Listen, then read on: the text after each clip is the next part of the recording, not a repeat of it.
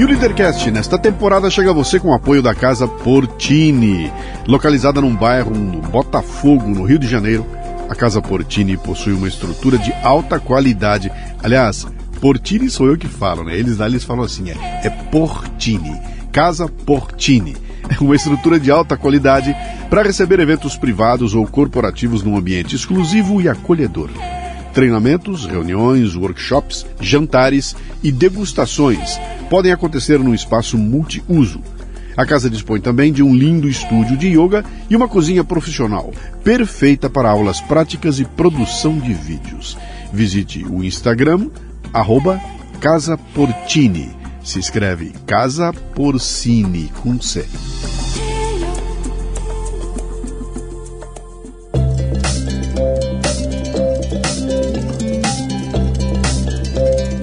Marca é um conjunto de expectativas, memórias, histórias e relacionamentos. E cabe a você trabalhar para que seus clientes tenham a melhor percepção sobre sua empresa e seus negócios.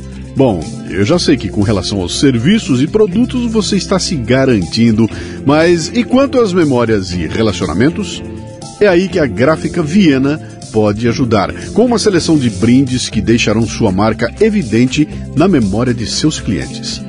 São agendas, planners, cadernos, cadernetas e muito mais. Brindes originais e personalizados ou um projeto exclusivo, na medida de sua necessidade.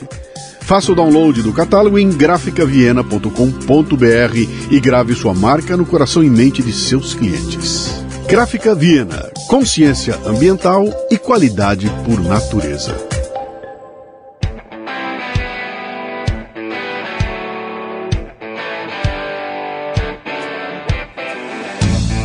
Bom dia, boa tarde, boa noite, bem-vindo, bem-vinda a mais um Leadercast, o podcast que trata de liderança e empreendedorismo com gente que faz acontecer. No programa de hoje temos José Otávio Menten, um pesquisador que lá no começo dos anos 70 entrou na Embrapa, onde desenvolveu carreira estudando temas relacionados aos agrotóxicos. Menten é hoje professor sênior na Exalc, outra organização que é um marco no estudo da agricultura brasileira. Um papo excelente sobre o processo de desenvolvimento e aprovação de agrotóxicos, que vai esclarecer muitas dúvidas sobre um tema que é tão discutido quanto desconhecido pela sociedade. Muito bem, mais um Leadercast, como sempre, contando como é que o meu convidado chegou até aqui. Esse chegou através de uma indicação num dos grupos de WhatsApp que eu participo. Eu não me lembro se é no Outliers do agro ou se é no de olho no material escolar, mas alguém colocou lá uma informação, olha, aconteceu um lance numa escola no Rio Grande do Sul, professor XPTO, eu fui atrás, falei, pô, interessante, deixa eu conversar com ele. Aí mandei uma mensagem, ele me respondeu, a gente tentou marcar umas duas ou três vezes, né? Cada vez deu um problema diferente na agenda, até que hoje, véspera do 7 de setembro, estamos nós dois aqui finalmente para conversar. O programa começa com três perguntas, que são as únicas que você não pode errar, o resto você pode chutar à vontade mas as perguntas são seu nome, sua idade e o que, é que você faz. Bom, Luciano, primeiro agradecer o convite. É, a gente que é professor tal, adora falar e contar um pouquinho da história é, faz parte da nossa, da nossa vida. Bom, meu nome é José Otávio Machado Mentem, muito, mais, conhecido como Mentem no meio de, de trabalho. Eu estou agora com 70 anos e trabalho, meu, minha principal atividade é na, na, esco, na Exalc, que é uma Escola Superior de Agricultura Luiz e Queiroz, da Universidade de São Paulo, mas é, como eu já estou aposentado e hoje sou professor voluntário lá, que hoje recebe um nome chique de professor sênior, eu, eu, eu, desenvolvo algumas outras atividades também agora, na, mas sempre na área, na área do agro. Trabalhos de consultoria e, e pequeno, pequeno investidor em algumas agroindústrias. Que é, Exalc, quando você fala, Exalc está tá na mesma prateleira de Fiocruz, né, de, de, dessas grandes entidades que representam segmentos, né?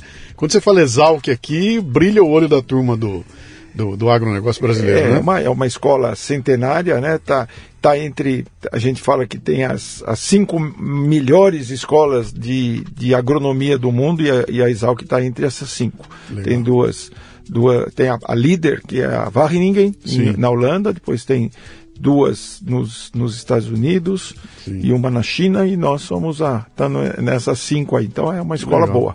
Você nasceu onde? Eu nasci em São Paulo, hum. mas eu não morava em São Paulo. A gente morava num pequeno sítio que antes era, era Jundiaí, hoje é, hoje é Várzea Paulista. Tá. E os primeiros que nasceram lá, como meus, minha mãe era de São Paulo, ela vinha para cá para ter os nenês. Então, os, dos, dos sete irmãos, cinco nasceram em São Paulo e os outros, os outros dois já nasceram em, em Jundiaí. Sete irmãos, bom, com 70 anos de idade, é da época das famílias grandes, né? Pois é. Hoje em dia, você falar em ter sete filhos, meu Deus do céu, é uma doideira. Exceção da exceção, né? É isso aí. Uh, seu pai e sua mãe faziam o quê?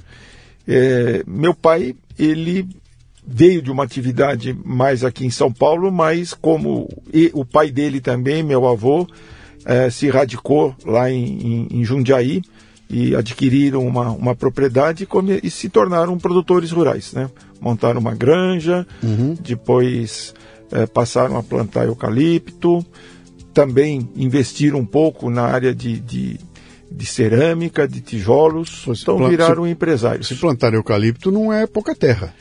É, é, é, mas era, uma, uma, era eucalipto naquela outra visão, que era para atender as olarias e as é. cerâmicas ali da região de, de dessa região de, de, Jundiaí. Então não é. era, nunca, nunca se produziu para atender, por exemplo, celulose ou madeireiras. Era, você era tá energia. Falando, você está falando de 70 anos atrás, né? é pré-agronegócio, né? Pois é, o agro não, é, não era agro ainda, né?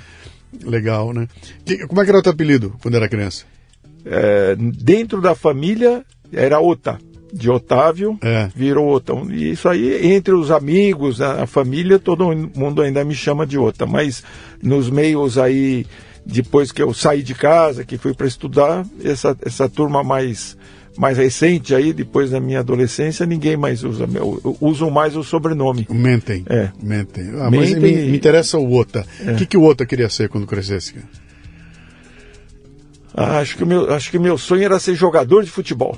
É, eu adorava futebol, meu pai me, me, me, incentivava, levava nos jogos lá, joguei muito futebol, mas não tinha habilidade necessária, né? Uhum. Mas eu sempre gostei muito de ler, de estudar e, e, e sempre me, me, me, envolvi nas atividades do sítio. Desde, Cara, você, desde ajudar na granja. É, você, você, 70 anos atrás, você começou a gostar de futebol quando o Pelé chegou no Santos, cara. O Pelé estava começando no Santos lá. Pois é, mas eu acompanho. Eu, eu sei ainda a seleção brasileira ali de 62, de, de, de, da seleção de 70, aqueles times de 58. Mas a gente era São Paulino, viu? Não era Santista. E, mas o, o então, Pelé é o, é o, grande ídolo nosso. Quando, naquela época tinha um negócio chamado futebol, que hoje não tem mais, tá? Hoje não se joga mais aquilo, né? Mas era uma outra coisa, era um outro esporte, era um esporte interessante, de habilidade com a bola, tudo. Hoje tem um treco aí que eu não sei direito o que é, mas é muito interessante que o pessoal hoje disputa tatuagem, cabelinho, né? Eles ficam cansados porque tem jogo de quarta e domingo, né? Eles ficam chateados porque só ganham 600 mil por mês. Então é, é um outro esporte, não é aquele que a gente Exato. aprendeu naquela naquela época. Você é da época da bola de capotão, cara. Pois é, bola é, de ia jogar na chuva e ia cabecear de, uma bola de capotão. Jogava de, de, de conga, né? De aquelas de quedes, mas eu, eu, jogava mais descalço, né? É. Também. Mas é, foi uma fase muito boa. Mas aí você viu que futebol não ia dar. Exato. Futebol não ia dar. E aí você tinha, você estava lá morando numa chácara, estudando provavelmente numa cidade pequena naquela época, né? Exato. né? E e, mas aí, você caminhou para algum sentido? Você, porque imagino, você é de uma época em que o meu sonho é ter um filho advogado, médico ou trabalhar no Banco do Brasil. O que, que você foi fazer? Né? É, mas como, como eu sempre fui muito ligado às atividades uh, agrícolas ali, da, era, uma, era uma granja pequena, né? Sim. Mas sempre ajudei nas atividades e, e criava coelho, criava passarinho. Então, e para mim, uh, daí veio naturalmente a, a ideia da engenharia agronômica. E eu gostava de estudar, me preparei e, e o vestibular era extremamente concorrido naquele tempo. E eu consegui entrar logo cedo, com, com 17 anos, nem conhecia Piracicaba, nunca tinha ido lá. E, uhum. e fiz, fui lá, fiz um, um, preparatório rápido. lá e, e, consegui entrar e morei lá durante esse período todo em numa casa de estudante. Você está falando de 59, 60, 1958? Não, não, eu nasci em 52, aí foi em 69. Ah, em 69, tá. 69 que eu cheguei em Piracicaba. Peguei a okay. última, última viagem de bonde que tinha lá ainda. Sim, sim. E chamava-se Engenharia Agronômica. Agronômica. Esse é o nome do curso. Ainda hoje? E, é, tem algumas escolas que chamam de agronomia, né? Ah mas a maior parte dos cursos hoje se chama de engenharia agronômica porque forma engenheiros agrônomos, uhum. não, não, forma, não forma agrônomos, forma engenheiros Sim. agrônomos. Sim. E aí você foi para lá, estudou e tirou um diploma de engenheiro agrônomo. Isso. Tá, ok. Com a ideia de voltar para a tua chácara e aqui eu vou pintar e bordar. É. Ou você sai de lá com um certificado na mão e fala, agora eu vou arrumar um emprego numa grande empresa. A, a é ideia era, porque ali não, não, não, não, comportava uma, uma pessoa com a, com a formação de engenheiro para tocar aquela propriedade, né? Uhum. Meu pai, meu avô tocavam muito bem. Então eu fui, fui, pro, fui procurar o que fazer, mas eu tinha uma, uma tendência de trabalhar com pesquisa. Embora eu tenha ido, feito entrevistas em empresas de, de insumos, de máquinas tal, mas eu já, eu já tinha essa vontade de, de ser pesquisador ou professor. Legal, legal. E, e aí foi para onde? Então, a, a, o meu primeiro emprego foi o Instituto Agronômico de Campinas, uhum. através de concurso público tal, né? Eu, você foi parar na academia, então? Na você academia. foi para academia. Para academia. Você não foi para o campo? Não. Você foi para academia. E então fui direto. Comecei trabalhando lá no, no no Instituto Agronômico, fiquei muito pouco tempo, porque nesse ano aí, 73, que eu me formei, estava sendo criado no Brasil a Embrapa, Empresa Ótimo. Brasileira de Pesquisa Agropecuária. Sim. E eles estavam atrás de pessoas que tenham tido algum destaque durante o, o curso de, de, de engenharia agronômica, era uma empresa que estava sendo criada, queriam pessoas que repensassem o, o, a agricultura aqui no Brasil, e eu fui contratado pela Embrapa. E a Embrapa daí designou aí para trabalhar em vários locais, mas como eu já estava engatilhado para ah, fazer uma pós-graduação lá na Exalc mesmo, que eu já, faz, já fazia estágio durante o, a minha graduação, a Embrapa me contratou e me liberou para continuar a minha, a minha pós-graduação lá na Exalc. Então eu já segui direto, eu trabalhava, Sim. fiquei lotado, porque a Exalc tem, tem duas unidades. A, a Piracicaba tem a, a Exalc, que é uma escola, e tinha um, um, centro de energia nuclear na agricultura, que era o SENA, que é muito, era muito famoso tal. E eles me designaram para ficar nesse instituto, nessa, nesse centro de pesquisa, e eu ingressei num grupo de melhoramento de plantas, com o meu conhecimento, né, que é mais a parte de, uhum. de defesa fitossanitária, e eu integrei, integrei durante é, muito tempo esse, esse grupo de melhoristas de planta que tinha um grande projeto, projeto Feijão, uhum. e trabalhei durante bastante tempo lá. Até... Bom, então você, você é uma coisa rara, cara. Estou diante de um de um estudioso do tema desde o começo, porque você entra no, no pré-agronegócio, você assiste nascer a Embrapa, e começa a fazer um trabalho de mexer com o veneno, né? Exato. Vai mexer com os venenos, né? Cara, eu até hoje, quando o pessoal fala comigo e conversa sobre, sobre uh, os venenos da agricultura, a impressão que eu tenho é que ele está abrindo um, um, um saquinho de BHC Quem tá, a maioria de quem está ouvindo a gente aqui não vai ter referência, né? É, é um saquinho de BH, BHC para matar formiga. Ele mete a mão no BHC, joga em cima da formiga e depois ele sente que a mão tá meio dura, tudo. Eu fazia isso quando era moleque, né? Que era, era, era pré-história. Depois a gente foi entender do que estava mexendo com o quê, que tipo de veneno era. Mas é uma, é, um, é uma discussão que depois cresceu muito ao longo do tempo, né? Porque houve um momento em que se lidava com o veneno. Uhum. E há um determinado momento no tempo em que a discussão muda e você, para, você passa a falar de agrotóxico, depois você passa a falar com o nome de. de que, que, não é tão agressivo, né? Que sai do veneno e passa a ser um insumo necessário para o desenvolvimento da agricultura e como um todo. Mas a, aquela ideia da, da, da, da pecha do veneno continua até hoje, com todo mundo metendo a boca e, e dizendo as maiores barbaridades aí. Bom, eu tenho procurado buscar uh, explicar para as pessoas que não são do agro como é que funciona essa questão toda do, do uso dos defensivos agrícolas né, na, na, na, agricultura. E agora você caiu de presente aqui, porque você vai contar isso aí desde o comecinho lá, né? Quando você começou, lá naquele, nos anos...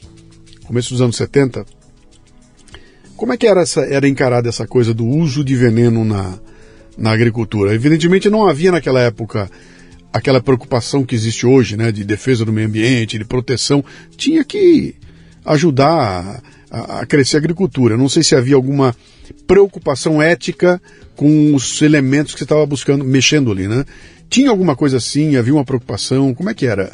Ah, já, já existia dentro da, dentro da Exalc, que sempre foi uma, teve uma liderança muito grande nessa área da, da pesquisa e da, da, da disseminação de conhecimento, mas sempre muito próximo à, à, grande instituição de pesquisa no Brasil eram os institutos aqui de São Paulo, né? Tinha o Instituto Agronômico, o Instituto Biológico, e, e mesmo dentro da Exalc já existiam. Na academia, o, o, o, ponto, o ponto legal de você estar numa universidade, numa academia, é que existe liberdade de pensar e de agir.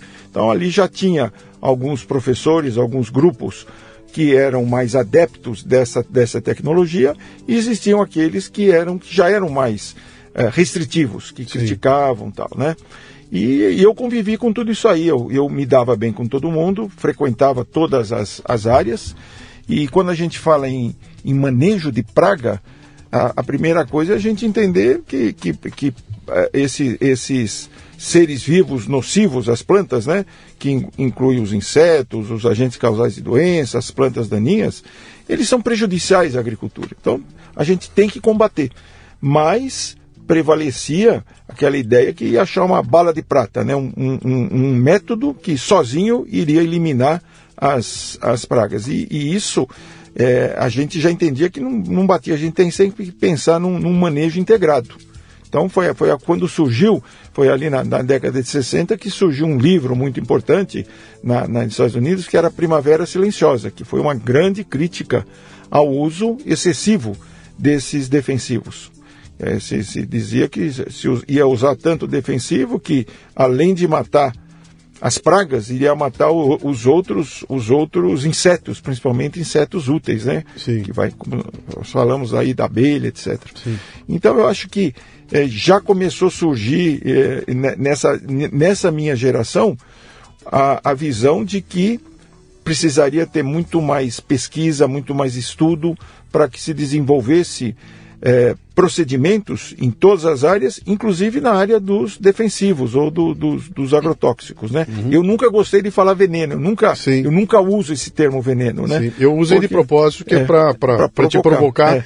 e porque é isso que se usa aí fora. Exato. Se fala de veneno, né? É. Mas mesmo lá da escola, quando você montava um experimento e tal, tinha já um grupo ali de ah, aquele lá é a turma dos veneneiros. Sim. Então, eu nunca gostei muito disso. É, mas é a verdade, né? Então, Sim. mas a partir aí dessa década de 70, houve uma evolução muito grande em toda a tecnologia. Eu acho que se as pessoas conhecessem um pouco aí como uhum. que é o desenvolvimento de um, de um defensivo agrícola, sim. como que é o processo de registro, uh, ficaria muito mais tranquilo. Sim, então, sim. acho que falta divulgar isso daí e, e mostrar que esses produtos, para chegarem até o agricultor, eles têm um trajeto muito longo, com muita gente boa trabalhando, desenvolvendo, e aquilo que for ruim, ele é descartado. No né? meio do caminho, né? É. Mas esse é o ponto que eu queria chegar, quer dizer, qualquer produto que hoje é vendido para ser utilizado normalmente no agronegócio como, como uh, para combater pragas e, e, e, tudo mais, a, a família do, das venenosas aí, né? Isso. né?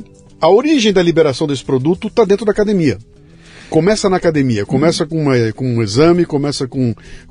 onde começa esse processo? É, Qual é o gatilho? É, começa, na verdade, nas grandes empresas químicas. Né? Isso a gente está falando do controle químico, que depois eu, eu gostaria okay. de falar um pouquinho mais. Nós estamos entrando numa fase agora muito importante Sim. do manejo biológico, dos bioinsumos. Okay. Mas é uma outra história. Mas nessa década aí de 70. É, é, ou a partir de 60, tal, quando começaram a surgir os defensivos, é, as, as, grandes empresas eram químicas, né? Por exemplo, uhum. a mesma empresa que produzia medicamento, como o caso da Bayer tal, começou a produzir defensivo também. Então, essa, essas sínteses de produtos eram feitas dentro das empresas.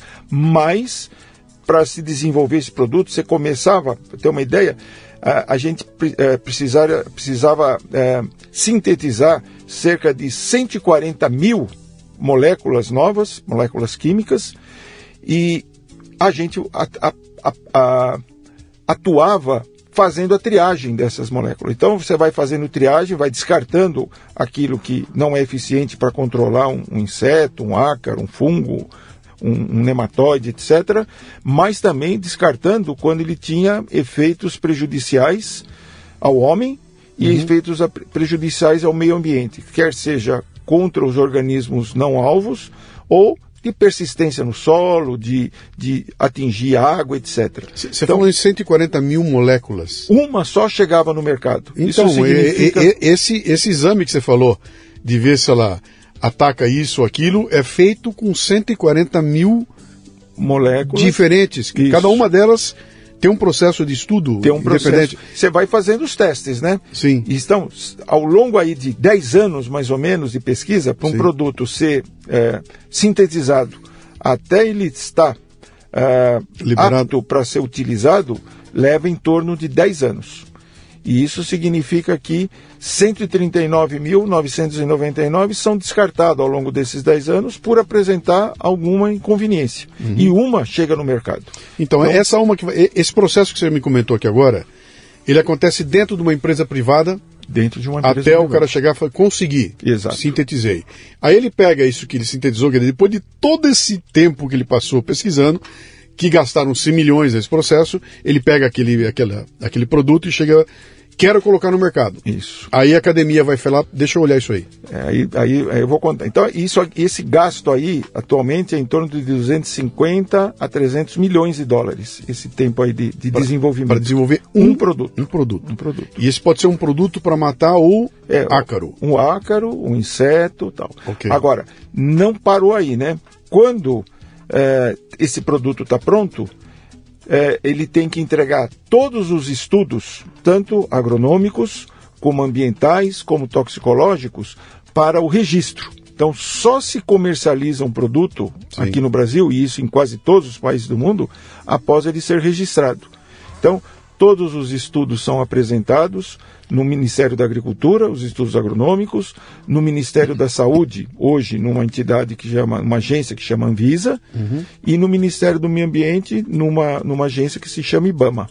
Então, só depois que esses estudos são analisados e, e se os, os, técnicos lá que estão fazendo a avaliação dos produtos entendem que há necessidade de contratar mais um estudo, uhum. é, a empresa é obrigada a contratar, senão ela não obtém o registro. Você me falou de três ele vai entrar em três, não, não instâncias, mas em três entidades. Três entidades. Né? Cada entidade dessa tem um conjunto de OTAs lá dentro tem uma equipe muito uma grande. Uma equipe né? contratada para fazer isso aí. É. Essa equipe é que vai pegar aqueles estudos, deixa eu ver tudo que foi estudado, Exato. deixa eu ver os testes, concordo, não concordo, passou, não passou.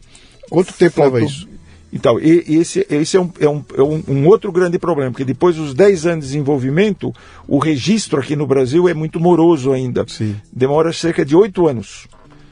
Então é só depois que o produto vai estar liberado para ser comercializado. Quer dizer, levou 18 anos Exato. para um produto ser descoberto, descoberto. trabalhado, é. processado para chegar no mercado. E daí, é, por exemplo, todas as informações toxicológicas que vão no rótulo e na bula do produto, que dá a classificação toxicológica tal, é feito pela Anvisa, que é a agente toxicológica, uhum. e todas as informações ambientais é feito pela IBAMA. Então é, é um, é um, e é um processo que cada, cada grupo aí são estudos diferentes. Só depois que os três estão aprovados é que o produto pode ser colocado uh, no, no mercado. E, e, o que é mais importante ainda, né? Ele só pode ser vendido com uma receita agronômica. Então, num, num, você não, ninguém vai adquirir hoje um produto, a não ser que seja de forma ilegal. Né?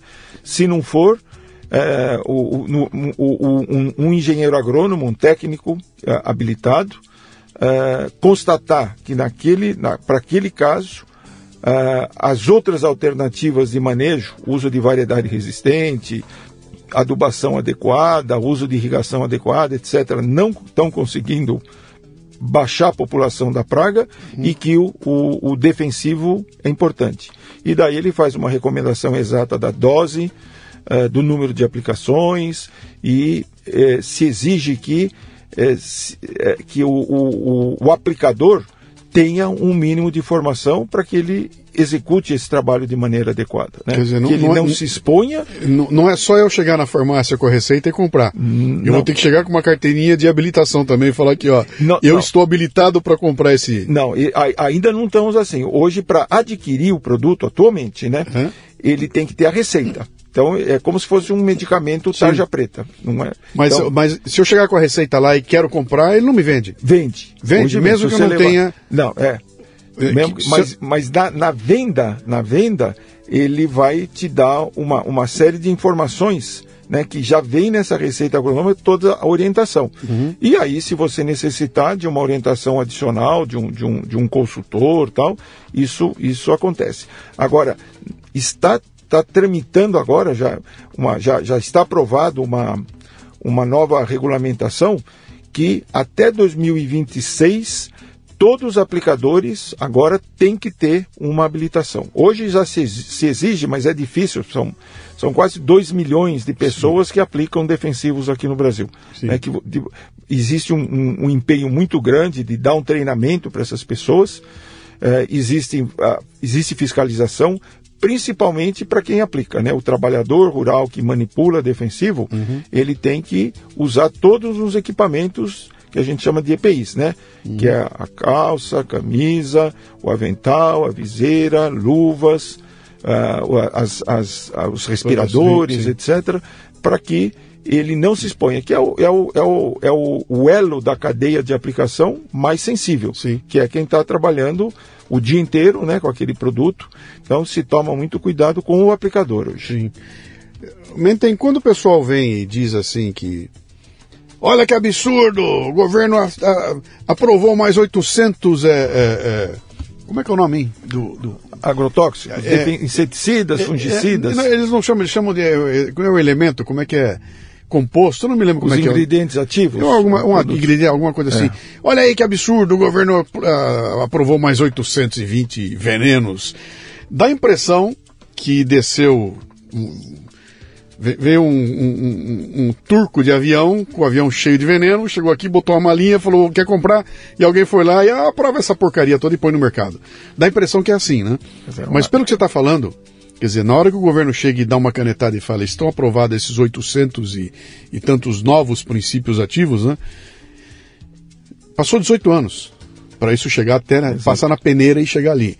E quando chega esses 800, não quer dizer que são 800 coisas novas. Tem coisa nova, mas a maioria absoluta deve ser uma melhoria em alguma, em alguma característica que provavelmente tem que passar por um processo parecido a esse que você comentou. Exato. É, é assim. Uma, uma coisa é, é, são as moléculas ah, em si, que a gente chama os ingredientes ativos. Sim. De um mesmo. É, porque quando você desenvolve um produto, uma empresa que investiu, gastou 250, 300 milhões de dólares tal para criar uma molécula, é, existe a patente. Então, okay. essa empresa que investiu, ela tem 20 anos, só que a maior parte do tempo já foi. Ele, ele, ele inicia o processo de patente quando ele sintetiza. Depois, o tempo de desenvolvimento e de registro está sendo contado já. Sim. Então, às vezes, ele tem 5, 7 anos só para comercializar individualmente. Então, aí é só ele que pode vender.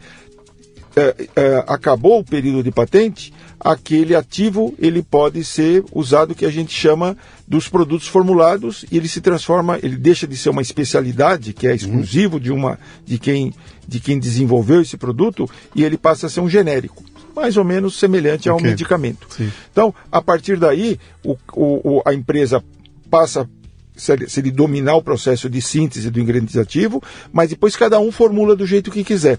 Sim. Formulação significa que quando você compra um, um, produto numa, numa revenda, numa cooperativa, tal, numa, numa agrocomercial, ele tem mais ou menos ali naquele frasco, ele tem mais ou menos 50% de, de ingrediente ativo e os outros 50% são componentes. É, são, é a água, o diluente, antiespumante, todos os outros componentes que não têm atividade biológica. Ok.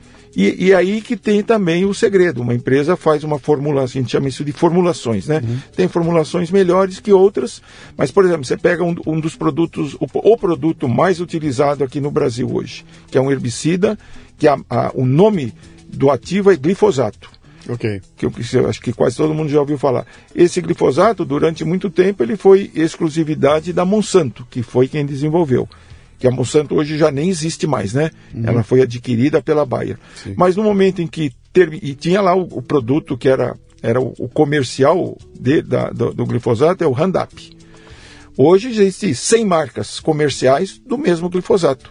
Então, Roundup é uma das marcas, mas qualquer empresa aí que queira produzir herbicida com base nessa no ingrediente ativo, na molécula glifosato, pode eh, pode produzir, mas tem que registrar também. Isso é que eu tem te perguntar. apresentar Então, todos os esse cara que monta essa receita nova, ele vai entrar no processo de registro que é tão. É, é parecido com o, o da molécula lá atrás? É, é- é rigoroso, só que ele é, todos os estudos básicos, porque você faz primeiro um registro do produto técnico, né, que é o Sim. ingrediente ativo, mas depois como você modifica esse produto e faz o produto comercial, você tem que apresentar todos os estudos também para ver se esse produto ele manteve as mesmas características. É mais rápido, mas, é importante Nas mesmas instâncias também, vai ter Tá. que ir lá, vai ter que Tudo. entrar no, nos três nos ministérios. três, MAPA, Anvisa e IBAMA. Ah, E tem, enquanto não saiu o laudo das três, tá. E esse é um dos grandes problemas do Brasil hoje, né? Porque é, devido à, à pujança da nossa agricultura, da- do número de solicitações de registro muito elevado, é, demora demais. Então, enquanto o, o mesmo produto já foi analisado e liberado nos Estados Unidos, no Japão, na Austrália, nos nossos competidores aí na Argentina, aqui no Brasil ele ainda está sendo estudado, porque é rigoroso, os técnicos que trabalham lá, que são colegas nossos também, né? São pessoas que estão exercendo a função lá de analisar o estudo. Eles têm muita preocupação, né, de não, não, Claro. não errar, e às vezes ficam pedindo mais detalhe, mais informação, e isso vai ah, dando uma morosidade muito grande no processo de registro. E para mim que estou fora desse assunto, que estou olhando de longe, estou vendo esse pessoal trabalhar, eu deveria então ter na minha cabeça que é o seguinte: quanto mais produto novo for liberado, melhor teoricamente seria, porque Muito melhor. produto novo significa uma, ele está evoluído, ele está ele, ele, ele tá menos agressivo, ele está ele tá, ele, ele- ele tá, como é que eu vou dizer, ele está atualizado. Então quando você fala o seguinte, leva oito anos para liberar uma coisa nova no Brasil, quando ela sai aqui, nós estamos quatro anos atrasados, três anos Exatamente. atrasados. Esse é um aspecto, né, que nós estamos atrasados, mas uma, uma coisa importante você chamou atenção aí, Luciano.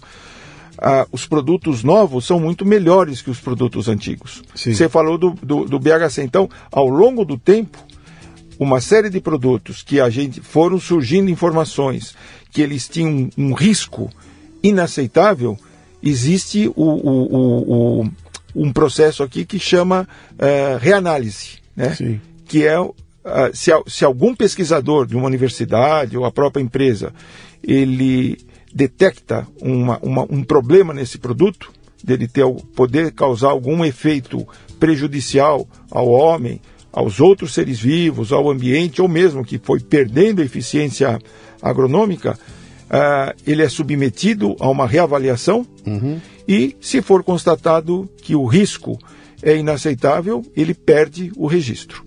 Então, isso está sendo muito frequente. Acabamos de passar aqui por um processo de reavaliação de um produto, de um fungicida que é muito eficiente, que chama carbendazim, que é do grupo dos benzimidazóis, que é um grupo de fungicida que controla muito bem alguns fungos e que, eh, no consenso, essa análise foi feita pela Anvisa, que é o, a- o órgão ah, toxicológico aí, que to- to- ah, cuida da saúde humana foi considerado, depois de muita gente falar contra, a favor, audiências públicas, etc., foi considerado que o, o, o risco é inaceitável. Então, esse produto perde o registro ele passa a não poder mais ser utilizado aqui no Brasil. Quer dizer, com, com toda, com todo essa- esse rigor que você está apontando, você está falando para mim, eu estou montando uma um paralelo na minha cabeça. Eu estou imaginando eu, eu comparando um carro de Fórmula 1 hoje com um carro de Fórmula 1 dos anos 60. Perfeito. Nem sei se tinha Fórmula 1 lá, né? Os dois são carro de corrida, mas quando você bota um do lado do outro, cara, meu Deus do céu, hoje em dia, o carro, quando ele bate e se desmancha inteirinho, o cara sai andando dentro dele. Naquela época, o cara morria na pancada porque eram coisas diferentes. E o paralelo que eu estou fazendo aqui, eu lembrando, eu moleque e a minha família, a minha mãe, sei lá, aqui com uma bomba de flits na mão, para matar pernilongo em casa. E eu me lembro perfeitamente de, de sentir aquela, aquele jato caindo no meu, na minha pele, né? Caía na pele da gente e a gente brincava com a bomba de flits, uhum. brincava com a outra pequenininha, aquele que fazia. A latinha que fazia. Ah, latinha, Neucid. Neucid!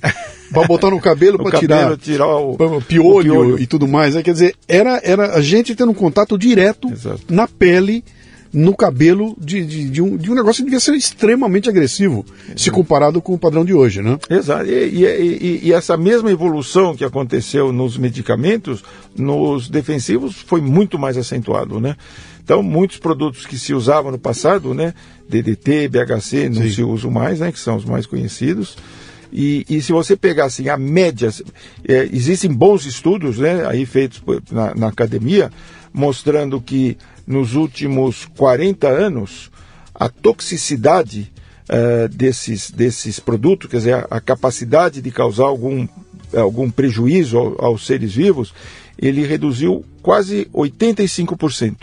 E Caramba. a dose a dose reduziu mais de 90%. Então, antes eu usava 2 quilos do ingrediente ativo por hectare, uhum. hoje eu uso 100 gramas, 50 gramas.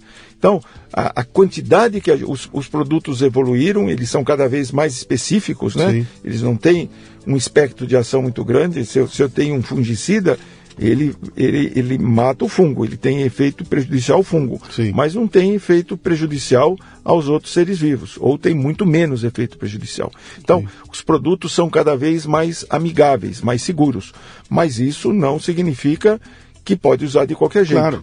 Mas Eles a, têm que continuar a, usando com, com qualidade. Com o, o, importante, acho, nesse raciocínio todo é imaginar o seguinte: cara, se a gente não exterminou a humanidade nos anos 70, usando o DDT e usando o BHC, vai ser muito mais difícil exterminar hoje em dia com esse critério todo. Eu estou deixando de lado o uso desses, desses produtos como arma biológica. Não está passando pela minha cabeça isso. Está passando pela minha cabeça que Cara, com um processo é, é, no nível que ele está colocado hoje, e você falou numa coisa interessante, quer dizer, a turma tem tanto medo de errar, né, que acaba levando oito anos para você liberar algo que já foi liberado no Japão. Teoricamente, quer dizer, se eu olho para a sociedade japonesa e falo, cara, se passou no Japão, cara, eu não tinha nem que examinar de novo. Eu tinha que examinar basicamente alguma coisa que tropicalizar aquele, aquele exame, mas já tinha que vir com a nota 8, né? Agora falta dois para dar 10, né? Você está falando um negócio interessante, porque está tá em tramitação hoje no, no, no, no Congresso Nacional uma nova lei dos defensivos. A lei atual, ela tem 30 anos. Sim. Então, mudou muita coisa tal, né?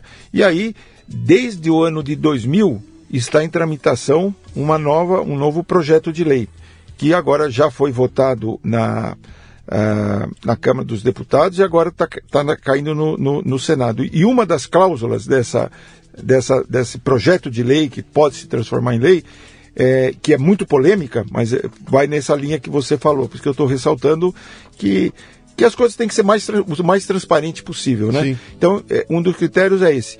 É, se em dois, se uma empresa entra com uma, um pedido de registro, todos os estudos, e se em dois anos, por alguma razão, o, os órgãos, IBAMA, MAPA e, e Anvisa, não derem uma decisão, e se esse produto já estiver aprovado em, em, em, pelo menos três países que fazem parte da OCDE, isso aí consta no, na lei, Sim. que são países desenvolvidos, que a gente pode usar aqui. Isso aí dá maior polêmica, né? Porque o pessoal fala, ah, mas, mas é exatamente o que você falou. Sim. Se está sendo usado na Austrália, nos Estados Unidos, no Japão, no Canadá, na França, na Itália, então pode ser usado aqui também, né? Mas Sim. como tem as peculiaridades, fala, não, mas lá é, lá é um país temperado, aqui é tropical. É polêmico.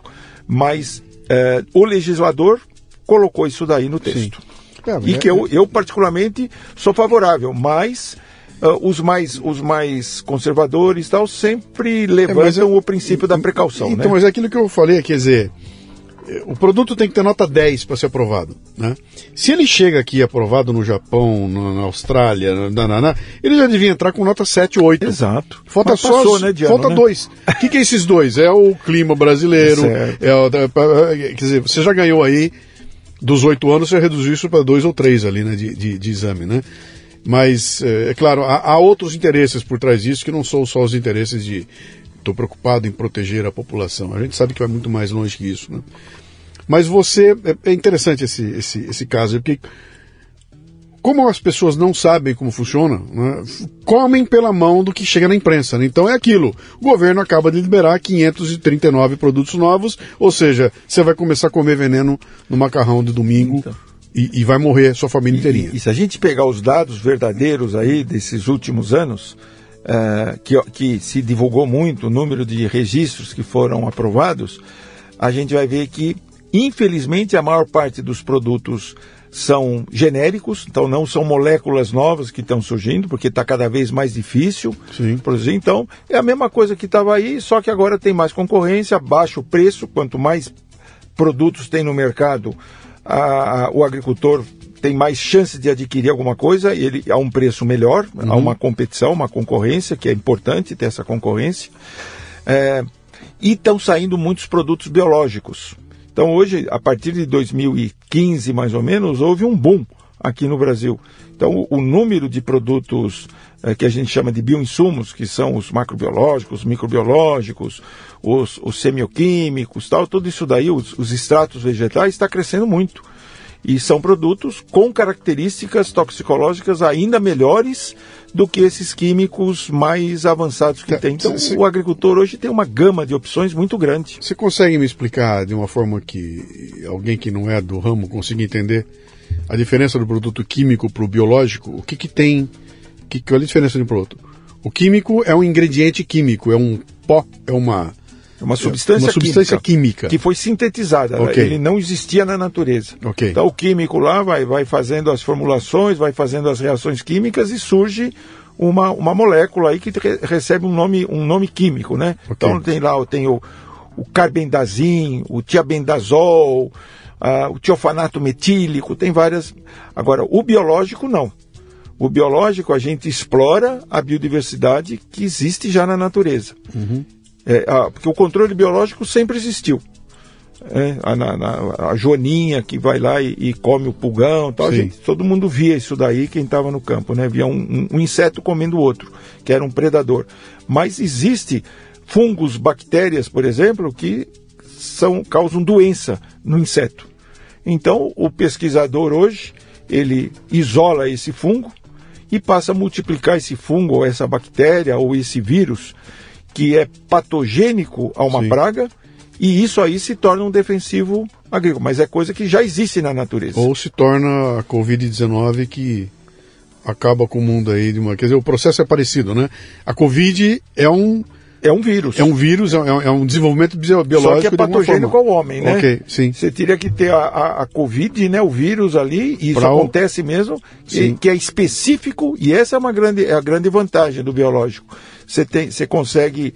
É, é, é, um, é um vírus que causa uma doença só na lagarta. Na lagarta e na não lagarta. pega abelha. E não, não pega abelha. abelha. Não. Tá. E geralmente eles são extremamente específicos. Sim. É mais ou menos igual o que você falou aí. Eu não, eu não sou, não sou médico, logicamente, como você sabe, né? Sim. Mas é mais ou menos a mesma, a mesma coisa. Quer dizer, o vírus da, da Covid pega o homem, né? Sim. Mas ali o pessoal fala, ah, mas será que não pega o macaco? Aí é, é, é, são os cientistas que vão ter que estudar isso daí. Entendi. Mas, em geral, os, os agentes de controle, é, é, controle biológico, que pode ser um fungo, uma bactéria, um vírus, um nematóide, etc., eles são. Eles causam doença naqueles seres vivos uhum. que se, se, constituem em pragas agrícolas. E por isso que eles estão sendo muito utilizados é, e, e, e, e não é só na agricultura orgânica, né? Os grandes agricultores aí, eles estão em busca. Todo agricultor, ele quer produzir a, o alimento da melhor maneira possível. Claro, claro. Então, se ele tem uma alternativa que ele acha que pode ser mais barata, ou que pode ser melhor do ponto de vista de ele entregar para o cidadão, para a família dele, um alimento cada vez melhor, ele vai usar. Vai. Você está ouvindo o Leadercast, que faz parte do ecossistema Café Brasil, que você conhece acessando mundocafebrasil.com. São conteúdos originais distribuídos sob forma de podcasts, vídeos, palestras, e-books e com direito a grupos de discussão no Telegram. Torne-se um assinante do Café Brasil Premium. Através do site ou pelos aplicativos para iOS e Android, você pratica uma espécie de MLA, Master Life Administration, recebendo conteúdo pertinente, de aplicação prática e imediata que agrega valor ao seu tempo de vida. Repetindo, mundocafebrasil.com. Eh, você levantou um ponto interessante aí. Eu, eu, eu fiz aquele um, um, Café Brasil em 2019, que é o Agrotóxicos, Remédio ou Veneno é o nome dele. Onde eu faço um levantamento e, e, e foram três, acho que foram cinco cafezinhos, que é o meu podcast pequenininho, que depois eu juntei os cinco e fiz o grandão, né? Onde eu conto essa, essa minha experiência, como é que eu fui vendo esse assunto todo, e conto que teve algum momento em que um, um cliente meu, ah, Albaug, me passou um estudo sobre desenvolvimento de, de, de, esse processo todo demorado de aprovação no Brasil e lá no meio tinha um gráfico que eu puxei ali que era um gráfico que mostrava o, a, a, linha de crescimento da produtividade no Brasil como é que era tudo mais e o crescimento dos custos dos defensivos que ia lá na lua. O crescimento do custo de, é um negócio absurdo a, a velocidade com aquilo como ficou caro aquilo e aí eu trazia uma argumentação que dizia o seguinte: olha, se eu não estou conseguindo provar para você pela argumentação técnica científica, que não é do meu alcance, se eu não consigo provar você pela argumentação moral, vamos na argumentação econômica, vai? Quando eu falo de agronegócio, eu não estou falando do seu Zé plantando alface no quintal da casa dele. Eu estou falando de um sujeito que tem uma, um, um, um terreno gigantesco e que está fazendo lá algo extremamente sério, onde se ele errar 2 milímetros, ele perde 2 milhões de reais. Né? E isso vai a ponto de, de os caras mudarem a forma como você é, é, dirige os aviões, né? como um sistema de direção dos aviões, para que não tenha sobreposição, nem porque uma, uma pequena sobreposição é X toneladas de veneno que é jogado a mais e que é dinheiro. Perfeito. E é muito dinheiro, né? Então eu falo, bom, pelo argumento econômico, tem tudo a ver com o que você falou aqui agora. Cara, eu quero que seja mais barato e mais eficiente. Porque quanto menos defensivo eu jogar, melhor é para mim. Lógico. Logo, não tem, não tem lógica dizer que os caras estão entupindo de defensivo como se eu quisesse, né? É, a gente, o, o, o, agricultor ou o técnico, né, ele só é, recomenda ou, ou, ou, indica a aplicação de defensivo quando as outras medidas de manejo não deram certo. Sim. Porque o, o os defensivos, eles impactam o custo de produção. Tem algumas culturas que, devido às suas, suas peculiaridades aí, o, o, o, custo dos defensivos chega até quase 50% do custo de produção. Você pensar o custo de produção total, né? Preparo do solo, compra de semente, compra de fertilizante, uh, colheita, beneficiamento, tal, custa X, metade desse X, em alguns casos, chega a ser defensivo. defensivo. Porque as outras medidas de manejo não funcionam bem. Agora pega uma cultura que é mais rústica, tal, como a cana-de-açúcar. O, o, custo de produção, o custo relativo eh, de defensivo no custo de produção é mais ou menos 10%. Uhum. Por quê? Porque ah, a gente conseguiu desenvolver variedades resistentes à maior parte dos patógenos, o controle biológico é muito eficiente, praticamente a gente não usa, ou usa muito pouco, eh, fungicidas e inseticidas na cana, usa muito herbicida, porque nós não conseguimos ainda desenvolver produtos biológicos uhum. eficientes para controlar as plantas daninhas ou plantas invasoras, ou o mato. Né? Então, a gente sempre procura isso daí, viu? baixar o preço né? e ser algo é, que não tenha efeitos colaterais. Explica para mim a diferença de herbicida, fungicida e inseticida. Tá, tá no nome, mas tá. vamos deixar clarinho. Inseticida é, é contra então, inseto. É, então, porque é, qualquer ser vivo que cause prejuízo na produção, ele, ele, ele, a gente tem que manejar. Não okay. precisa eliminar, mas tem que manter a população baixa. Então, é, quando a gente fala em, é, é em insetos, né, que são, a gente está falando em inseto e ácaro, que é o mesmo grupo, são os artrópodos. Okay. Então é, um, é uma, uma, lagarta, né, que é uma, uma, um lepidóptero, um besouro, uma, uma cigarrinha. Então esses são os insetos. Uhum. Então, para controlar o inseto, a gente usa produtos que tenham um efeito exclusivamente no inseto. Que é, um inseticida. Então. Que é um inseticida. Okay. Se for um ácaro, né? Tem o ácaro aí que causa problema na laranja, tem vários tipos de ácaro, eu uso um acaricida. Ok. Quando eu falo de plantas daninhas, eu vou falar de herbicida, ou mata-mato, como muita gente chama aí, né? Sim. Mas o nome técnico é herbicida, que, que é o, o tipo do, do, que eu já comentei aqui, o, o, o glifosato ou o Roundup, que era a marca okay. comercial. É, que é um, um, um, dos grandes problemas, né? Quando você não tinha herbicida, você tinha que capinar na mão, né? E arrancar a bananinha é, na, é, na, mão. É que, que é, você pensando uma, uma área cultivada como o Brasil é, é impossível. Sim. E depois nós temos os, os agentes causais das doenças. Aí nós temos, são principalmente os fungos, são uhum. micro-organismos em geral, né? Fungos, bactérias, vírus e nematóides. Uhum. Então, como a maior parte dessas doenças causadas uh, pelos, pelos uh, que causam doenças são fungos, quer dizer, talvez o mais conhecido de todo mundo seja a ferrugem da soja, que é o que causa maior problema hoje, então a gente fala em fungicidas. Okay. Mas também existem os nematicidas, né, que, que são os agentes, as, os produtos que combatem os nematóides, que são pequenos vermes ali que dão geralmente no sistema radicular.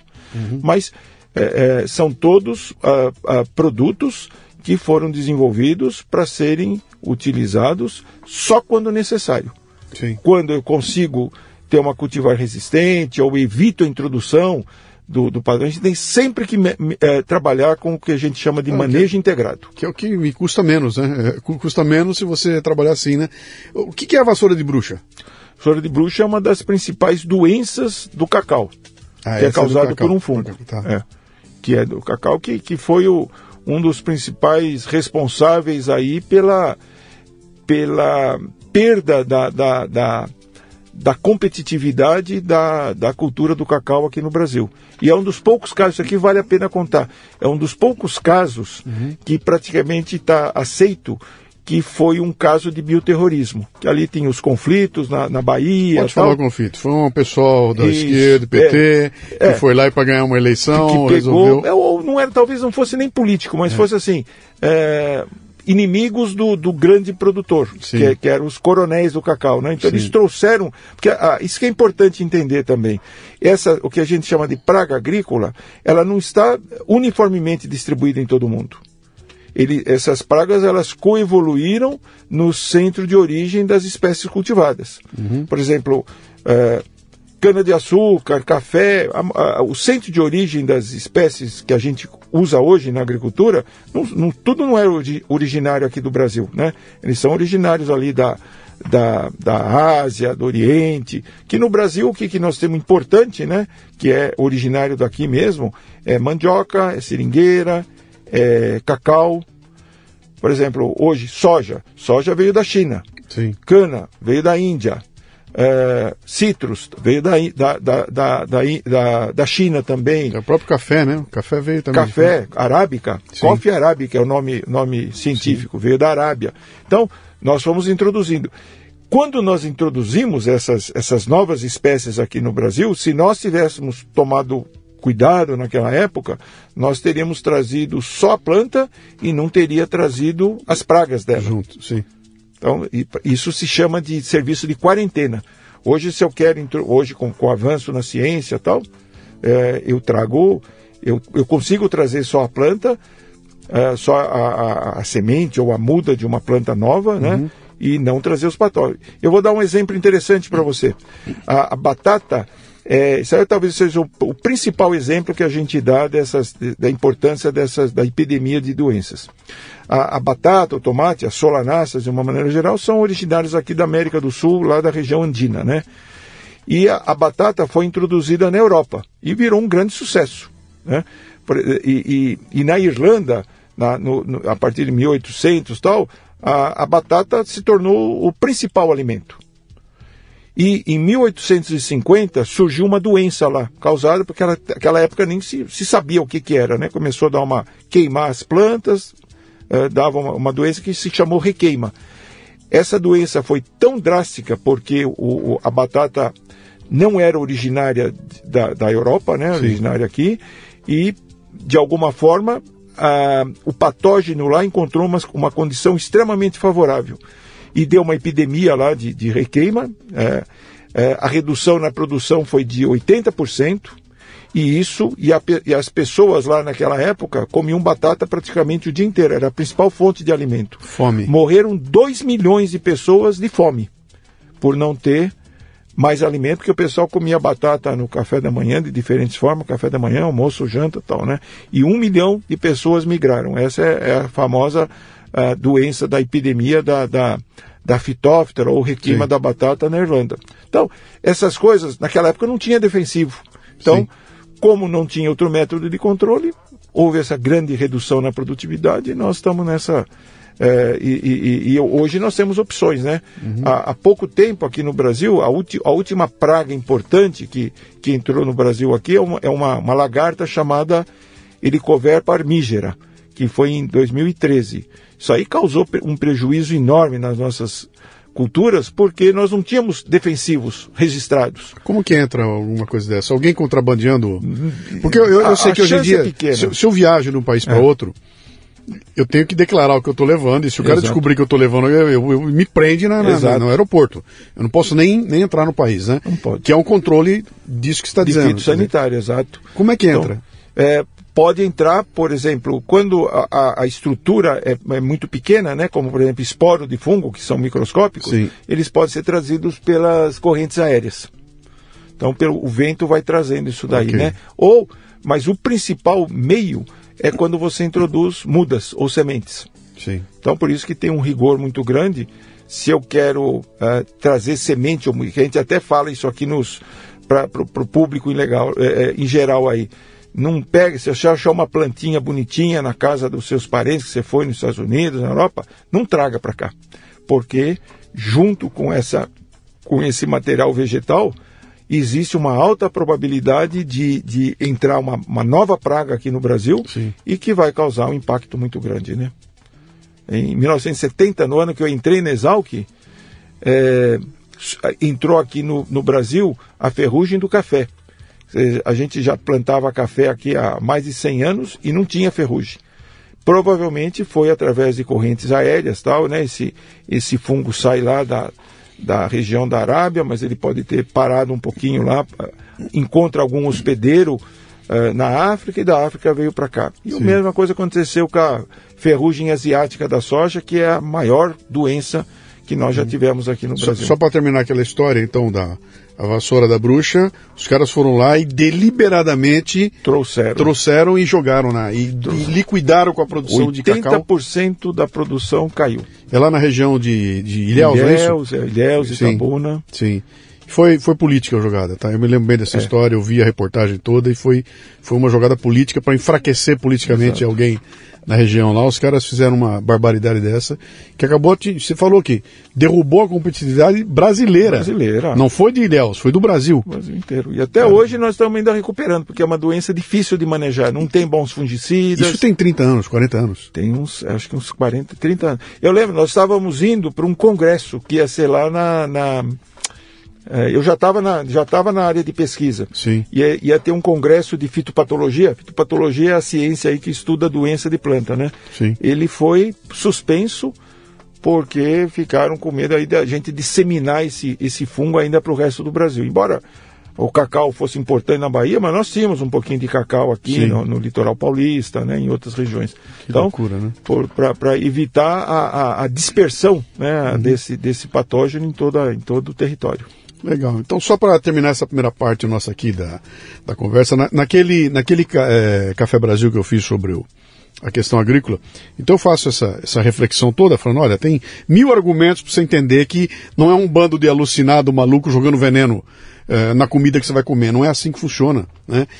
E depois de analisar tudo, eu chego no final do programa e falo, bom, conclusão, esse problema todo do uso ou não do agrotóxico não é do Ministério da Agricultura, nem é do Ministério do Meio Ambiente, é do Ministério da Justiça. Porque toda vez que a gente achou uma encrenca, a gente foi ver lá, tinha alguém não respeitando a regra.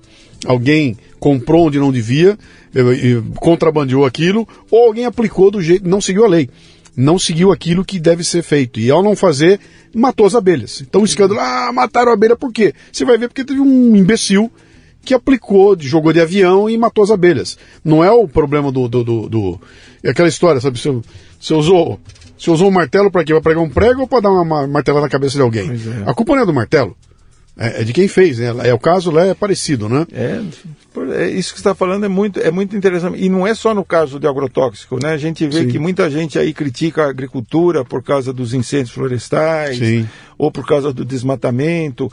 E, e, e o bom agricultor hoje, e, e, que é a maioria, felizmente, Sim. aqui no Brasil, ele, ele segue as regras, né? Nós temos um código florestal bem rigoroso. Cara, aquele, aquele São é, os bandidos que fazem Aquilo é a vida dele. É, a, a, a, família dele depende daquilo. Ele que sabe que quando ele morrer, o filho dele vai continuar ali. Exato. Ele não quer acabar. Ele, pelo, pelo contrário, ele quer aquilo cada vez mais é, produzindo, ele não quer o rio sujo, ele não quer nada envenenado. Cara, meu futuro está aqui, então só se for idiota. Vou botar fogo para destruir, não, cara, eu quero é manter, né? Exato. E, e, e, é lógico que a gente foi aprendendo, né? Claro. Por exemplo, você pega, eu sou lá da, a gente vê que a agricultura ao longo do tempo, nesse, nesse tempo, nesse, eu estou na profissão, já estou quase 50 anos. Uhum. A gente vê evoluções espetaculares, né? Sim. E, por exemplo, região de Piracicaba, ah, a cultura da cana que prevalece na região fazia parte do método de, de manejo queimar a cana antes Sim. de cortar. Hoje ninguém queima mais cana. E, e aí é, você tem máquinas, né? Se desenvolveram máquinas, uhum. tal, mas também criou problema. Você, hoje você, aquela palhada que fica lá tem que dar uma destinação, né? Que, que, o que era um problema, o que era perdia hoje virou fonte de energia. Então a, a gente está é, realmente o Brasil é, a partir da década de 70, investiu muito em, em tecnologia e nós somos líderes na, na tecnologia Sim. tropical. A gente, o, o, o, a vinhaça, o restilo das, das usinas era jogado nos rios. Hoje ninguém joga uma gota mais, a não ser que seja um bandido, um cara. Sim, sim. Hoje você usa aquilo lá como fertilizante. Sim. É tudo a cai na irrigação. Então é a tal da, da, da, que se fala muito hoje de economia circular. De, é, é, é, eram coisas que a gente não fazia um pouco por ignorância, por ter não ter não ter conhecimento. Sim. Né? E, e, hoje a gente Mas faz isso daí com muita eficiência. E, e aí, aí tem um papel importante. Esse povo todo que é contra o agro, que grita, eles também fazem o papel, porque eles fazem uma pressão. E por conta do, do, de boa parte dessa pressão deles, a, a, agricultura se desenvolve, a ciência desenvolve, né, cara? Pô, não, tem cabimento você botar fogo em, em, em, em cana. Aquilo que se fez durante séculos, chega uma hora você fala, cara, meu, isso está incomodando tanto, tanta gente, que não tem cabimento, vão achar a solução. E alguém encontra a solução, Exato. hoje em dia, não tem cabimento, é queimar a cana, que a gente desenvolve assim, então tem. O problema todo é, é quando o pessoal extrapola, né? Uh, aquilo vira um terrorismo ambiental, então vira uh, uh, interesses econômicos, né? Alguém quer te impedir.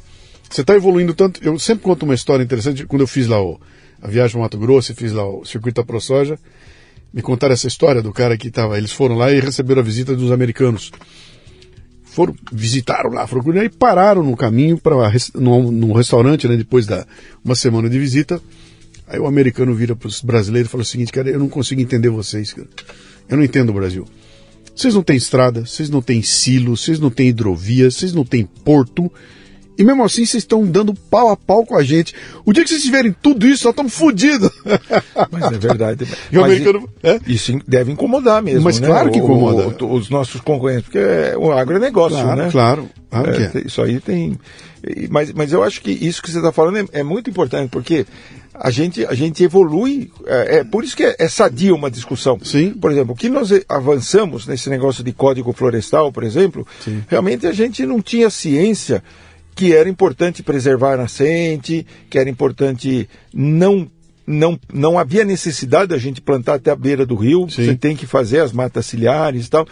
Então, quando você vai e explica para o agricultor, aquele que tem mais dificuldade das, das, das ações, que aquilo que ele, o pai dele fazia, que não, era, não é legal, que a gente pode fazer melhor, ele aprende, ele, ele adequa. Hoje nós somos é, modelo, inclusive, do o bom agricultor que prevalece aqui no Brasil, ele respeita a mata ciliar, ele preserva a nascente, ele, ele enxerga aqui, ele pode ter um bom desenvolvimento agrário, mas respeitando o ambiente. E se é, o vizinho é o dele não precisa. respeita, ele vai em cima. Ah, cara. ele vai em cima, ele vai, em cima, ele vai, ele vai, ele vai pedir que o cara vai tentar ensinar, porque Sim.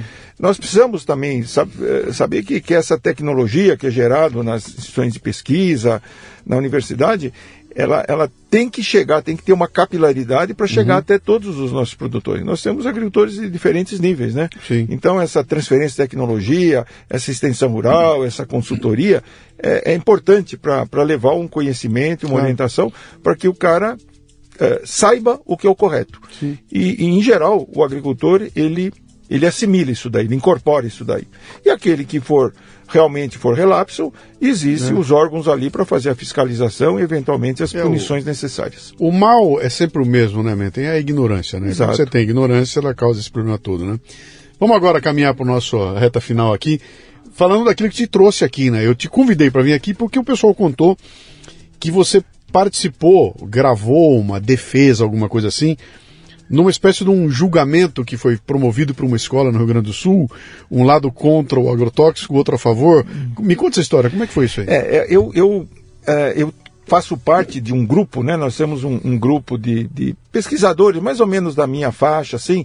Nós criamos aqui há já uns, há uns é, 10, 12 anos, um, um, a gente chama Conselho Científico Agrosustentável. Então, são pessoas que têm uma, uma sólida formação técnica científica, mas que gosta de fazer isso que eu estou fazendo aqui, de Sim. conversar, tentar falar em linguajar menos técnico e tal, porque a, a, maior parte da nossa população hoje ela é urbana e são gerações que perderam as raízes rurais. Pode ser que o avô dele, o bisavô, estava no, no sítio, mas agora uh, o pai dele já estava na cidade, ele está na cidade, então ele perdeu esse vínculo.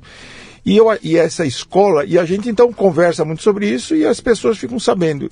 E, e, e é uma escola lá no, no é, em Porto Alegre, no Rio Grande do Sul, eles já têm esse hábito aí de achar alguns temas polêmicos e criam, eles fazem o que eles chamam de júri simulado. Okay. E, e, e, esse, nesse evento aí que eu participei, o, o, o, o, quem estava sendo julgado era o agrotóxico. Tá. Quem era a favor, quem era contra.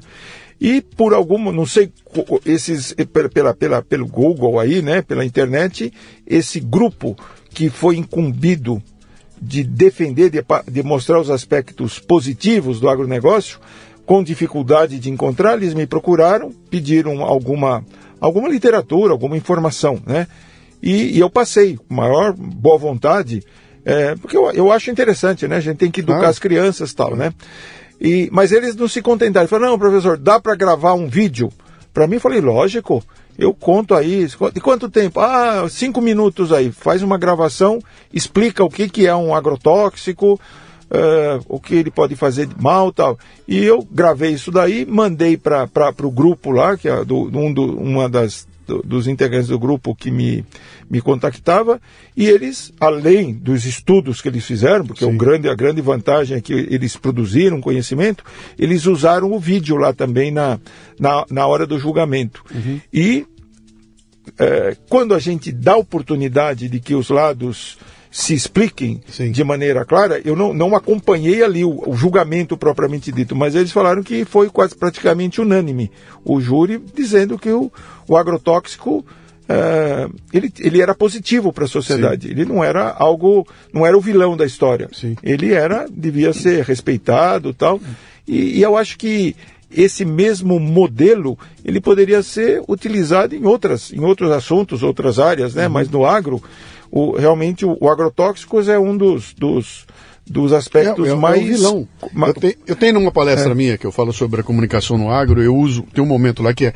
Ela, ela é pura provocação, né? Uma palestra muito provocativa, onde eu me coloco ali como um elemento. Eu sou, eu sou do urbano e eu cheguei ao agro por causa do meu trabalho. Eu fui lá, então eu nunca fui do agro, mas eu aprendi, mergulhei dentro, fiz ao, o circuito ProSoja duas vezes e entrei no intestino do agro. Então eu estava lá dentro, apertando a mão, aquela mão de calo, dando, uh, conversando com os caras que lidam com o agrotóxico e tudo mais. Então ali eu vi em loco coisas que eu sabia pelo que chegava pela imprensa e, e raramente é positivo. Né? O que vem pela mídia para a gente é o seguinte: o agro é muito importante para o PIB nacional. Ponto. Dali para trás é só merda. É, é só ruim porque mata índio, mata bicho, envenena, queima floresta, acaba com a Amazônia. É só isso que vem. O pum do boi que acaba com o oxigênio. Bom. E aí eu olhava para aquilo tudo e falei, cara, mas o que eu ouvi não tem, não é consistente com o que eu estou vendo aqui, né? E ali eu falei, acho que tem uma missão. E aí eu comecei a trabalhar em cima disso e preparei uma palestra. Eu chego na palestra e vou mostrando para o pessoal do agro como é que eles são vistos pelo pessoal da, da, da, do urbano, né? E, evidentemente, se você fizer uma enquete no Brasil, vai dar que 88, 90% do brasileiro a, tem uma imagem positiva do agro. Quem não tem é uma meia dúzia que faz barulho de montão. E aí eu dou como o ápice dessa história toda um desfile de escola de samba na Marquês de Sapucaí, que quem tem como tema o Xingu, e quando chega a ala do agronegócio, estão os caras vestidos de veneno, com cortando, e o samba enredo é horroroso. O samba enredo diz que tem que parar com isso tudo e devolver para os índios, porque essa história de querer lucrar com a natureza, tudo, nós estamos acabando com ela toda, né? Então, quando eu mostro isso, eu falo para os caras, vocês estão entendendo que o problema não é mais um problema de fazer certinho, é um problema cultural. Se, se saiu, se virou enredo de escola de samba, há um problema cultural. Está sendo colocado dentro da cultura do brasileiro de que vocês do agro, ou você é um desmatador, ou você é um pecuarista é, é, que não quer saber de que quer liquidar com a Amazônia, ou você é um envenenador de rio. Isso está na cultura. Né? E nós temos que fazer uma, um combate lá. E esse combate não é feito com anúncio na televisão dizendo que o agro é pop. Esse combate é lá embaixo, é fazer o que você fez. E aí nessa molecada que está lá, e fala, oh, você tem uma dúvida aí? Não vou te contar mentira nenhuma, deixa eu mostrar como é. E quando você mostra como é, você tira a ignorância do jogo, né? Eu não sei se você viu, mas tem um pessoal que montou um projeto chamado De Olho no Material Escolar. Né? São, eu, eu, os entrevistei aqui, inclusive, né? a Letícia e o Christian, e, e a Letícia contando, falou, cara, eu me incomodei porque eu sou uma mãe no agro e minha filha chega com trabalho escolar e a hora que eu vejo o trabalho dela, eu trabalho colocando a mim e a minha família como bandidos, como né? Bandido. Pô, não é possível. Aí nós somos olhar os livros, é um horror. O material escolar brasileiro todo demonizando o agro. E aí eles começam um, um projeto com muito cuidado para não politizar o projeto. Então a ideia deles o que, que é? Eu vou visitar o Ministério da Cultura para entender quem está comprando esses livros. Eu vou visitar a editora para ver quem está editando esses livros. E aí eu vou propor para esse cara da editora ou para o cara que escreveu o livro, vou dizer o seguinte, cara, você escreveu A, B e C. Posso te mostrar o D e F? Quer vir comigo? E eles estão promovendo isso. Vem aqui, vamos lá visitar, vamos na fazenda tal, eu vou te mostrar como é. E aí você escreve, não, não precisa nem mudar a tua história, apenas coloca os dois lados, né? E deixa que as pessoas entendam, né? Porque o problema é ignorância. É. Mas esse trabalho eu conheço, inclusive a gente, eu participo lá nesse de. É uma iniciativa. É, todo mundo sabia da má Sim. qualidade desse livro, mas essa, esse grupo aí, encabeçado pela, pela Letícia e tal, Sim. ela pegou a ideia mesmo, né? Sim. né? E, e, inclusive a, a Exalc se colocou como parceira desse movimento e estamos organizando, estamos contribuindo lá em fazer uma biblioteca virtual. Perfeito. Para quem tiver dúvida, a gente vai ter ali catalogado artigos é, com, com cunho científico, né, uhum. que possam é, ser utilizados por um editor de, de livro, de apostila, um Sim. professor, um escritor, ou mesmo os, os, estudantes. Então, eu acho que a. E, e, e, mas isso é uma, uma, falha nossa, do nosso setor. Nós comunicamos mal. Por isso que acho que o que sim, você está fazendo sim. hoje é um trabalho sensacional, uhum. né? Que é é, contar um pouco a, de maneira que as pessoas, que esse público aí, que é a maior parte urbano, entenda. Então, o, o, o professor, o cientista, é, o técnico, ele, é, ele não comunica bem ou não é buscado como uhum. uma fonte de informação. E o próprio agro se comunica entre si. Eles conversam Exato. muito bem com o seu umbigo, né? Exato. Na hora que você sai do umbigo dele e fala, oh, vem falar aqui fora. Ah, isso não importa. Não importa sim, cara. Se tem um cara desfilando na Marquês de Sapucaí, vestido de, de, de, de, de serra elétrica, você tá com um puta no problema, cara. Vocês têm um problema. Ah, tem problema sim, porque isso vira lei, cara. Exato. O que esse cara tá falando lá vai fazer a cabeça de meia dúzia de deputado e senador, esse treco vai virar uma lei. E vai atingir você e vai atingir o país inteirinho por causa de uma ignorância, né? E, eu, e o que eu bato na tecla, eu não estou propondo você substituir a mentira A pela mentira B. Não, cara. A mentira A tá lá, então pera um pouquinho. Dá uma olhada no B. É, não é para trocar um lado pelo outro, é para você onde é que tá a verdade. Exatamente. Então deixa eu conversar, deixa eu ir lá visitar. Eu, eu até tenho uma tese que eu bato sempre nela. Que, se um dia eu fosse presidente do Brasil e tivesse poder de volta, né? Para mandar alguma coisa, eu baixaria um decreto dizer o seguinte: nenhum estudante brasileiro tira diploma de, de universitário sem 15 dias dentro do agronegócio. Você tem que passar 15 dias lá, cara. Então, não, não, me interessa o que você vai fazer. Você vai se formar em medicina, odontologia, advocacia. Você vai ter que passar 15 dias no intestino do agronegócio, para ver como é que é, aí você volta para casa e pega teu diploma, tá bom? E aí você começa a inocular na sociedade pessoas que viram o que está acontecendo e que podem desmontar essa, essa falácia toda, né? Mas é, isso é importantíssimo, ainda mais agora, que a, a gente está cada vez mais, o, esse cidadão da, que mora aqui no, no, na zona urbana, ele depende do agro. Sim. Ele tem que enxergar. E, e a, a, vocação do Brasil é o agro. A gente vê que a participação uh, da, da, indústria tal no nosso PIB ele vem decaindo. E do agro vem subindo. Uhum. Quer dizer, todo brasileiro deveria ter esse orgulho do agro, né? Pois é. Um, um, considerando as nossas, o que nós temos aqui, nós temos, nós temos terra, nós temos clima, nós temos água e hoje eh, nós temos tecnologia também. Principalmente, né? então, né? então é, é, o que está é o que está segurando, o, o, gerando, gerando emprego, uhum. contribuindo com o PIB, é, contribuindo para uma balança, balança comercial positiva. E se esse é o nosso talento, né? esse é o nosso essa, talento. Essa é a nossa vocação. Eu usei uma frase interessante outro dia que eu era de uma uma mulher, uma fazendeira norte-americana, alguma coisa assim, que ela fala o seguinte: você, eventualmente você precisa de um padre, eventualmente você precisa de um médico, eventualmente você precisa de um delegado de polícia. O agricultor você precisa todo dia. Todo dia. Exatamente. todo dia, todo o tempo. Logo, é... tratá-lo como algo do mal, no mínimo é burrice, né, cara? É. No mínimo é burrice, né? Mas interessante, cara. Que legal essa.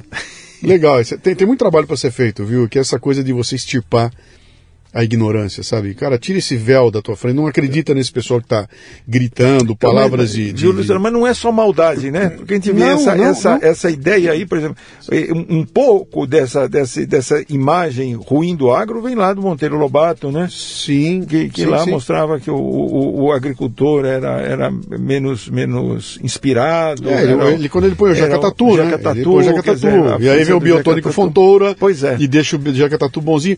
São estereótipos são que que... mas que estão na nossa raiz até hoje. Você, e, se você olhar para a cultura brasileira, tem estereótipo em todo lado, cara, é. de todo lado. É do, do, que o rico é mau, o pobre é bom, Exato. de que o, o negro é inferior porque era escravo. Essa coisa vem historicamente e a gente, para passar por cima disso, é muito, é muito complicado, né? Por isso que o comunicador tem uma, uma um papel relevante é. hoje aqui no Brasil, né? De, é. de, de, de tentar levar esse, essa visão de uma, num, numa, num, num, tom que seja compreensível por todos, que não seja Sim. uma coisa chata, né? É, gente, e... É, esse papo que a gente está tendo aqui talvez tenha muito mais. Sim muito mais aceitação na sociedade do que eu ir lá e fazer uma palestra, dar uma aula mostrando claro, números claro, aí, claro. O, o, quão é importante o agro brasileiro, o quanto nós evoluímos.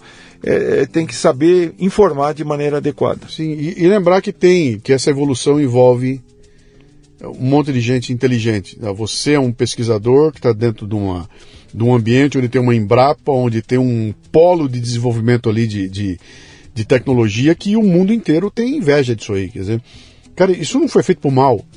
Pelo contrário, isso foi feito para proteger a gente como sociedade e tem executado esse trabalho. Tanto que você começou a tua apresentação, nossa conversa aqui, contando é, oito anos para isso, mais três anos para aquilo, mais quatro anos para aquilo, três instâncias, tem que apresentar isso aqui. Quer dizer, é um monte de obstáculos para um dia alguém chegar e falar, pode consumir isso aqui com segurança. Né? Tem um monte de cabecinhas ali atrás assegurando que a hora que você utilizar esse produto, ele não vai te fazer mal. Não é um bando de ignorante.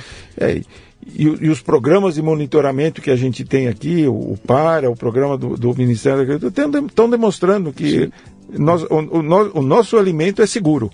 E, e, que não existe nenhuma evidência de que os, os defensivos aí, o, usado de maneira adequada, como é na maior parte, tenha Sim. causando grandes problemas aqui no Brasil. E, e quando pegam alguém fazendo errado, o cara paga caro. Paga caro. Paga exatamente. muito caro. Paga muito é. caro. Legal. Meu caro, excelente papo, muito bom, muito bom. Você já escreveu teu livro, você já tem publicações, você já tem. Como é que a gente faz para encontrar você, para pedir para você um vídeo para participar do, do, do, debate lá da. Olha, atualmente acho que a melhor, melhor comunicação é, é o WhatsApp, né? É, e no Google, no, no, na internet também encontra. Você está então, em rede social de alguma forma? Tenho, eu tenho, eu tenho, eu tenho meu, meu Instagram, tenho Facebook. Como é que é o teu Instagram? E... Arroba? Arroba J-O-Mentem. E esse é muito fácil. Tudo certinho, achar. arroba é. Isso. Tá. E, e tenho também o, o, WhatsApp, né? Se alguém Sim. quiser mandar alguma mensagem tal, é o 11 9 7549 4259. Repete, então, 11 11 9 4259 5249. Legal. E ali você pode ser pode ser acionado lá para para distribuir um pouco mais de conhecimento para esse isso, povo aí. É, e, tá e, também para uh, organizar uma visita, tá. que, a, além, além, da, além da Exalc, né, que tem esse curso para quem faz, uh, quem quer fazer engenharia agronômica, hoje nós temos muita, muitos cursos de especialização. Sim. Então lá dentro nós temos o, o, o MBA em agronegócio, que é aberto, nós temos uh, profissionais de todas as áreas lá. Legal. E essas pessoas podem é, aprender um pouquinho, né? E, uhum. Ou usar profissionalmente, ou simplesmente para se tornarem uh, cidadãos aí que, que respeitem e que uh, ajudem a, a, a, como, como, também como multiplicadores ao contar a verdade. Uhum. O, o grande mal é quando pessoas ou por interesse ideológico, ou por ignorância, por não, por não, não ter o conhecimento, começam a falar e se transformam em fontes de, de fontes de referência sem ter aquele embasamento, sem ter Sim. a possibilidade de, de, de, de, debater a ideia antes de disseminar. É, quando, quando, o cantor, quando o ator, quando se mete a, a querer dar uma de polícia do mundo, e falando abobrinha atrás da outra aí.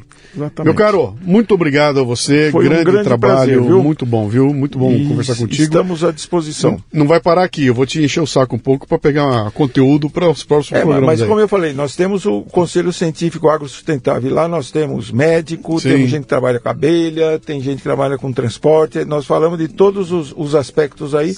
E, e, a função nossa é essa, é, é atender esse, esse é, pessoas como você aí que, Legal. que são os grandes responsáveis aí por levar informação de qualidade à, à nossa sociedade. Muito bom, muito obrigado. Um grande abraço. grande abraço. Sucesso. Muito bem, termina aqui mais um Leadercast. A transcrição deste programa você encontra no leadercast.com.br. Você ouviu o Leadercast com Luciano Pires. Mais uma isca intelectual do Café Brasil. Acompanhe os programas pelo portal cafebrasil.com.br.